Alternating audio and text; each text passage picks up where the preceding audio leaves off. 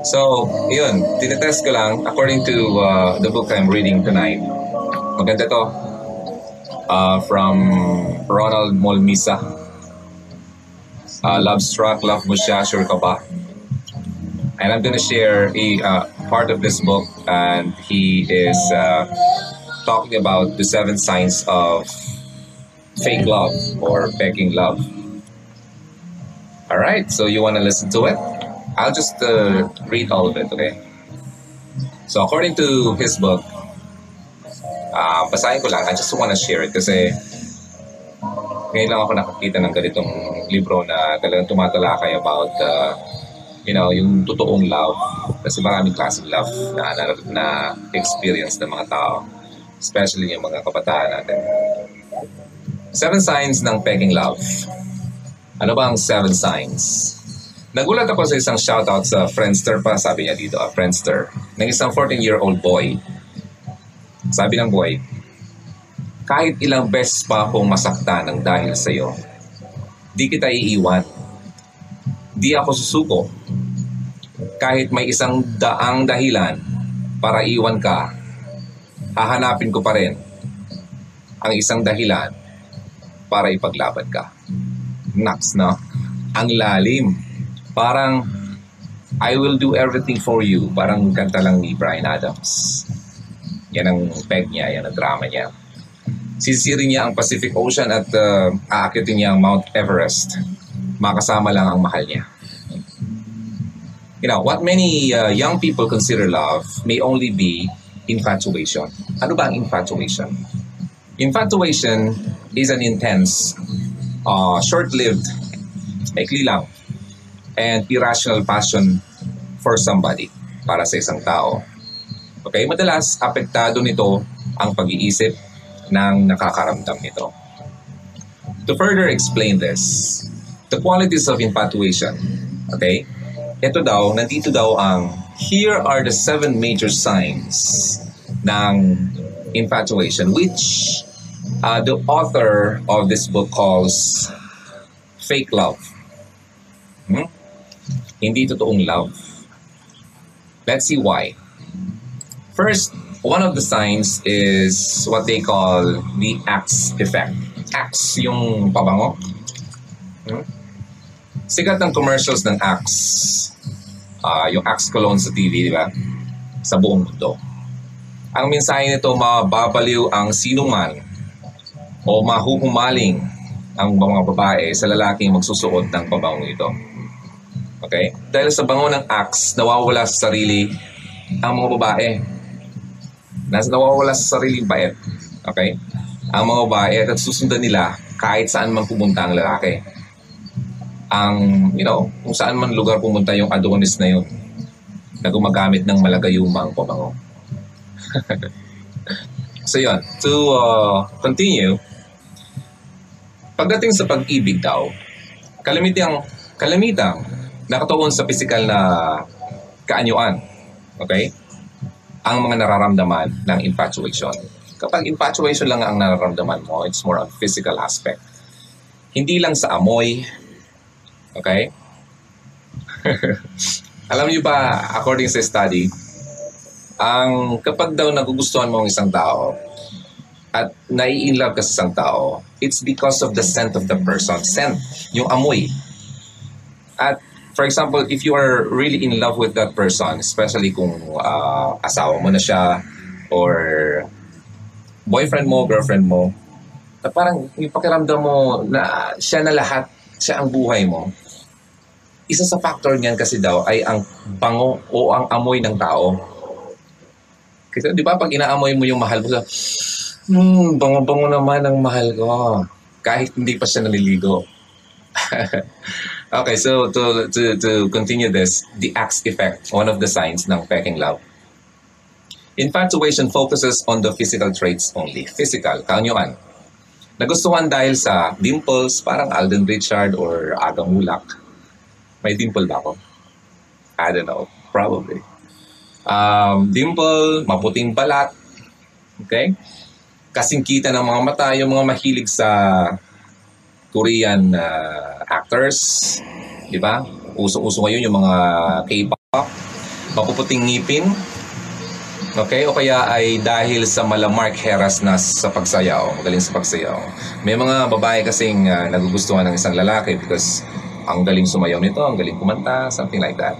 It's more on the physical aspect. That's uh, one of the signs ng infatuation. Nagugustuhan ng mga infatuated ang isang tao dahil sa kanyang piling katangian.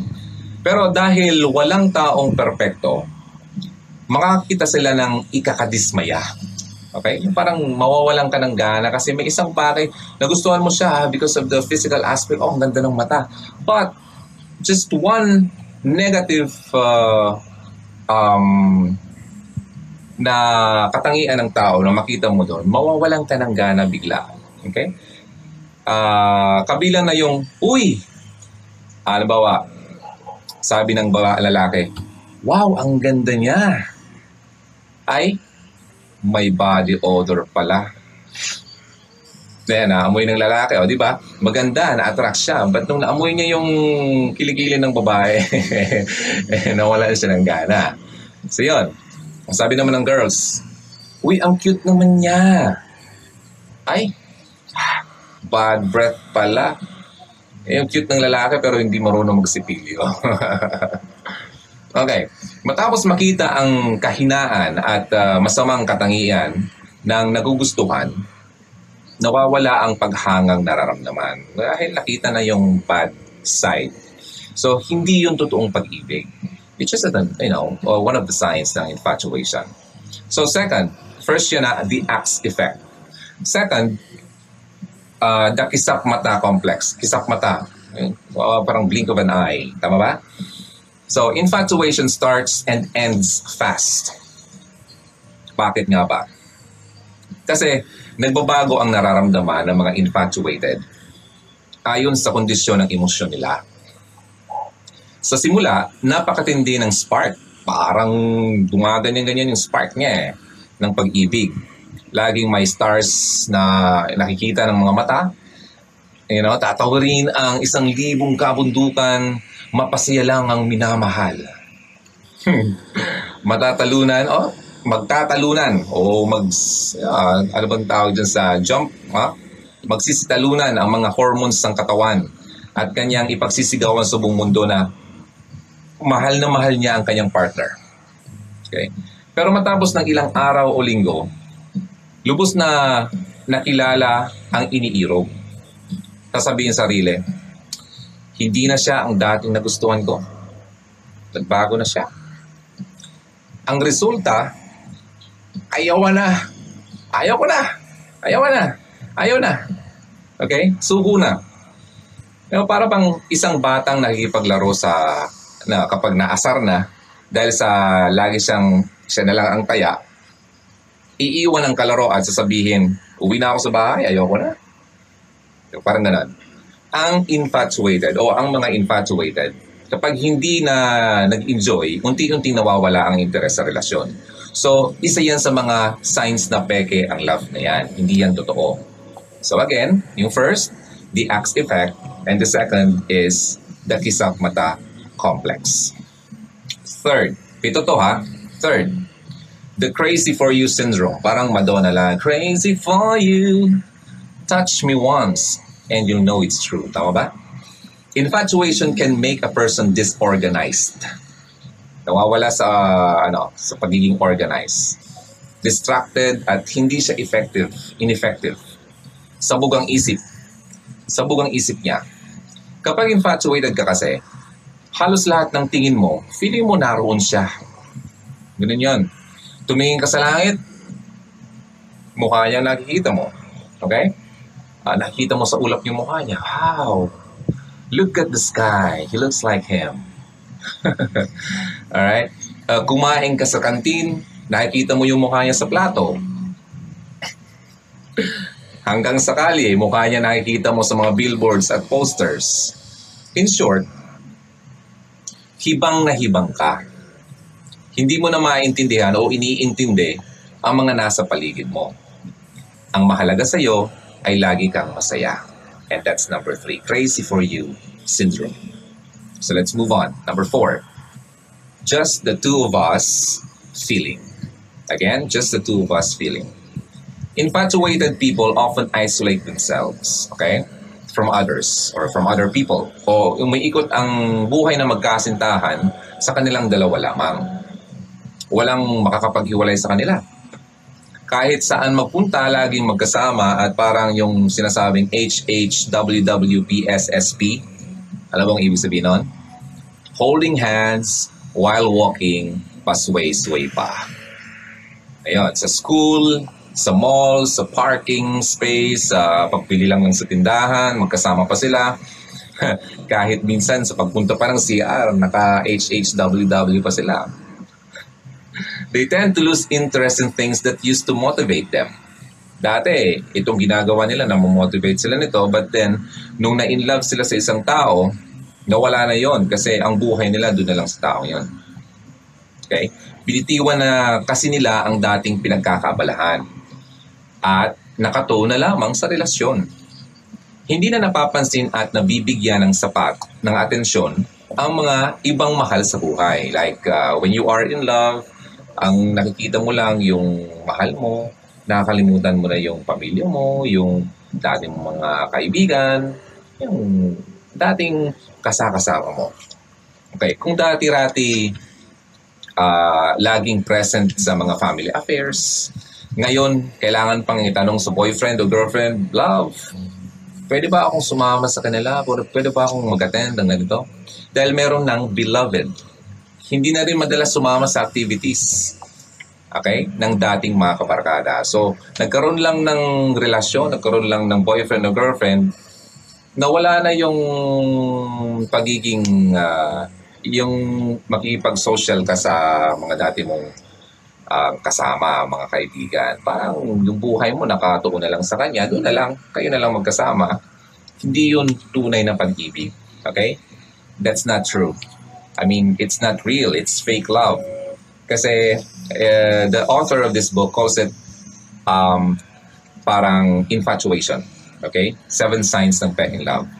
The axe effect, kisapmata complex, crazy for you syndrome, and that's just the two of us feeling. Next, the need you hear sickness. I need you hear sickness. Kung peke ang pag-ibig o pag-ibig, madali itong mawala kapag magkalayo ang magkasintahan. Mababaw ang pundasyon ng relasyon dahil nakatuon lamang sa pisikal na aspeto. Yung kaanyuan lang, doon lang sila nakabase.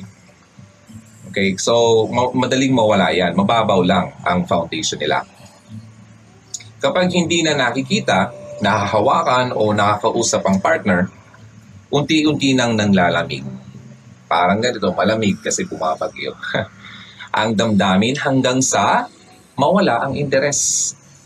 Pero ang tunay na pagmamahal ay hindi kayang pantayan ng distansya. So marami nga siya na long distance relationship pero uh, sa kabilang dako ng mundo yung kasintahan pero hindi nawawala yung love nila kasi totoo yung nararamdaman nila sa bawat isa. So that's true love. But when you are only experiencing infatuation, that's not real love it's very shallow ang foundation. Kaya kapag di mo na siya nakita, wala na yung interest mo, limot mo na siya. Pero ang tunay na pagmamahal ay hindi kayang patayin ng distansya. Kahit ilang taon pa kayong hindi magkita, kung talagang tunay ang iyong pagma ang pagmamahalan o nararamdaman, gagawin nyo. Gagawin yung dalawa ang lahat para mapanatili ang pagtingin nyo sa isa't isa. So that's the need you hear sickness. So again, to uh, simplify, uh, the need you hear sickness, ibig sabihin mababaw lang ang pundasyon at kapag hindi mo na nakikita ang, kasa- ang kasintahan mo, nawawala na siya ng paunti-unti. So next, last two. Kung ayaw mo, huwag mo. Problem. Kung ayaw mo, huwag mo problem. That's the, the other sign ng uh, peking love madaling nasisira ang relasyon ng mga infatuated sa mga simpleng away o tampuhan dahil laging may LQ. Alam LQ? Lovers quarrel. Unti-unting natutuyo ang damdamin. Nag-aaway dahil hindi magkasundo sa maliliit na bagay. Example, hindi tinext, di ba ako tinext? hindi nagustuhan ng gupit, pangit ng gupit mo, ano ba yan? Sabi ko sa'yo, huwag kang magpagupit ng ganyan, ang ikli-ikli na. Mukha ka ng lalaki. Eh, kung yung babae naman nagpagupit yung lalaki, ano ba yan? Mukha ka ng, ano? Drug lord sa bilibid. Nagpakalbo eh. Alright, so yun. Yung mga simpleng bagay na pinag-aawayan. Alright? Like, for example, isa pa, um, nakalimutan magsabi ng I love you. Gusto na lagi marinig, I love you, I love you, all the time. I love you na lang ang I love you. More on words, okay? So, mga simpleng bagay na kalimutan lang, nagtatampo na. Ang mga hindi pagkakaunawaan ay dahil sa pagiging self-centered. Okay? Sa isip ng bawat isa, ako muna bago ikaw. Kaya self-centered ang tawag dyan. Hindi rin maiwasan na makapagbitiw ng masasakit na salita kapag nagtatampuhan o nag-aaway ang dalawa. Pagkatapos ng away, parang ang batang magbabati. Sorry na love. Ganon. Pero nasabi mo na yung masakit na salita. Then after that, saka na naman mag-sorry. So, napakababaw lang ng uh, uh, ganyang mga klaseng pag-ibig. So, if you if you can see me and you can hear me loud and clear, uh, you, you can just click on the or hit on the like button or the heart or whatever yung mga emo- emoticons din sa baba or you can type a message below. If you want to ask something sa akin you can just type it. At least somehow no, magkausap-usap naman tayo tonight. Kasi it's just a test. This is just a test broadcast. This is not actually the uh, real broadcast na plano kong gawin sa Hugot Radio. Na gusto ko lang talaga i-share yung nababasa ko dito kasi nakakatuwa naman. Uh, marami sa ating gustong-gustong makarinig ng mga payo about uh, love kasi sino pa namang hindi um, gusto, magustong makarinig ng uh, mga magandang payo or uh, tips about love kasi when you are in love you feel great, di ba? Ako nga. Am I in love? Yes, I am. I don't know. Pero, honestly, yung relationship ko ngayon, I am single, but I love someone. But medyo complicated. But you know what? The real love is, you know, loving God first. Because love starts sa Kanya. Yun yun. If you love Him, you'll be able to love someone else better. And of course, yourself too.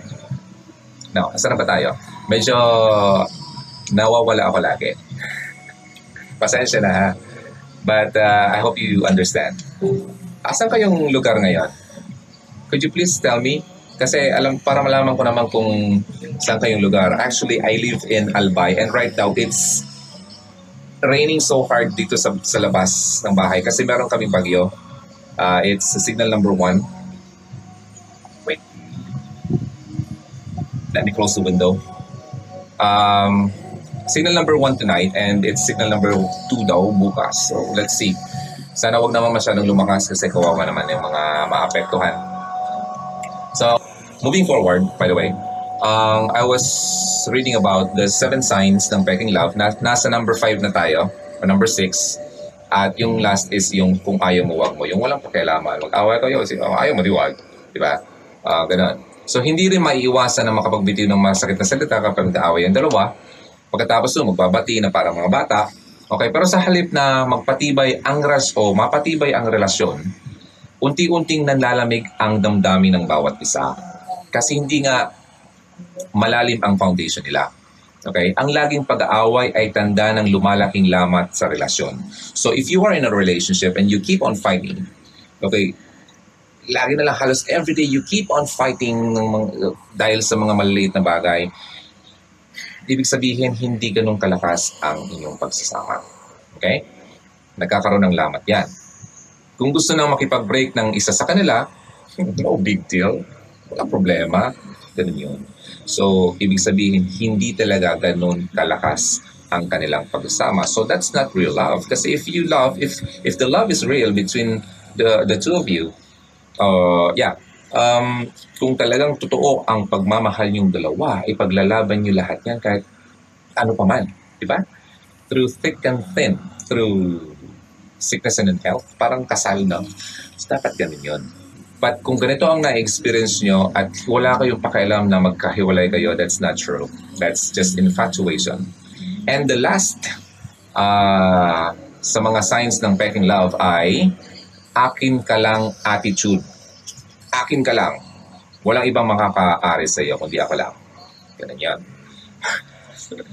Katatakot ang mata ko. Eh. Parang parang mangain.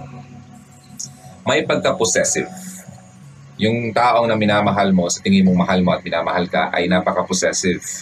Okay?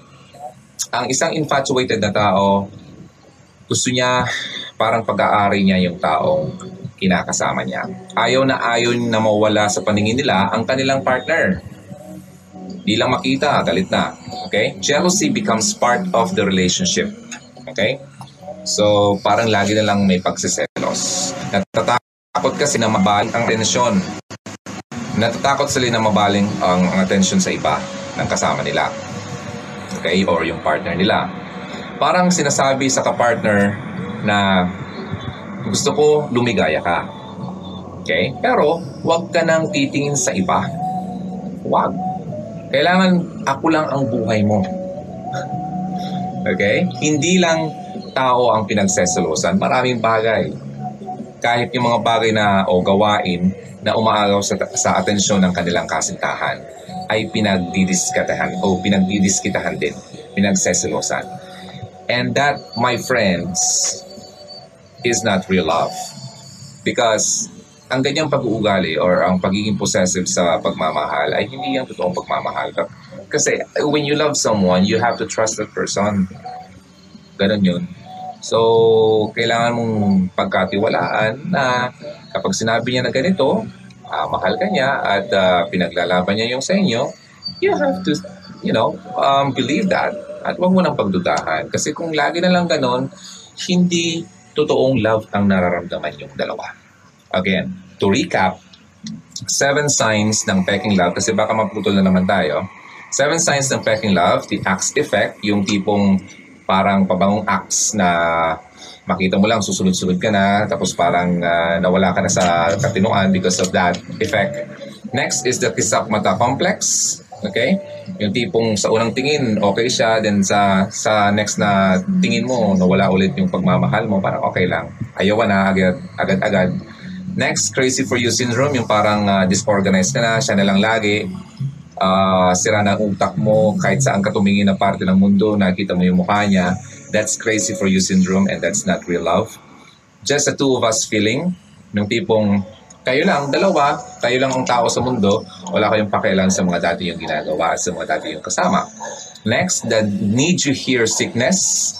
Okay, yung tipong uh, kapag nandito ka, in love kayo, at kapag wala na, nawawala yung nararamdaman. And the last two, kung ayaw mo, wag mo, uh, problem. Kung mag-away-away lang at nakaisip yung isa na ayaw ko na, ayaw mo na rin. So walang pakialaman. So that's not real love. And the last one is the akin ka lang attitude. Yung pagiging possessive sa isang relasyon ay hindi po yan totoong pagmamahal.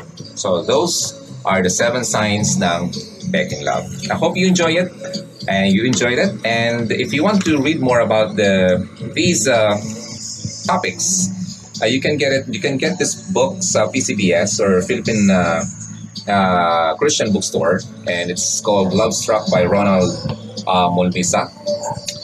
Okay, and uh, according to this uh, title, Love Struck, Love mo siya. Sure ka ba? Sure ka ba? Love mo siya? Okay, you have to be sure. And again, this is Ron on uh, Hugot Radio.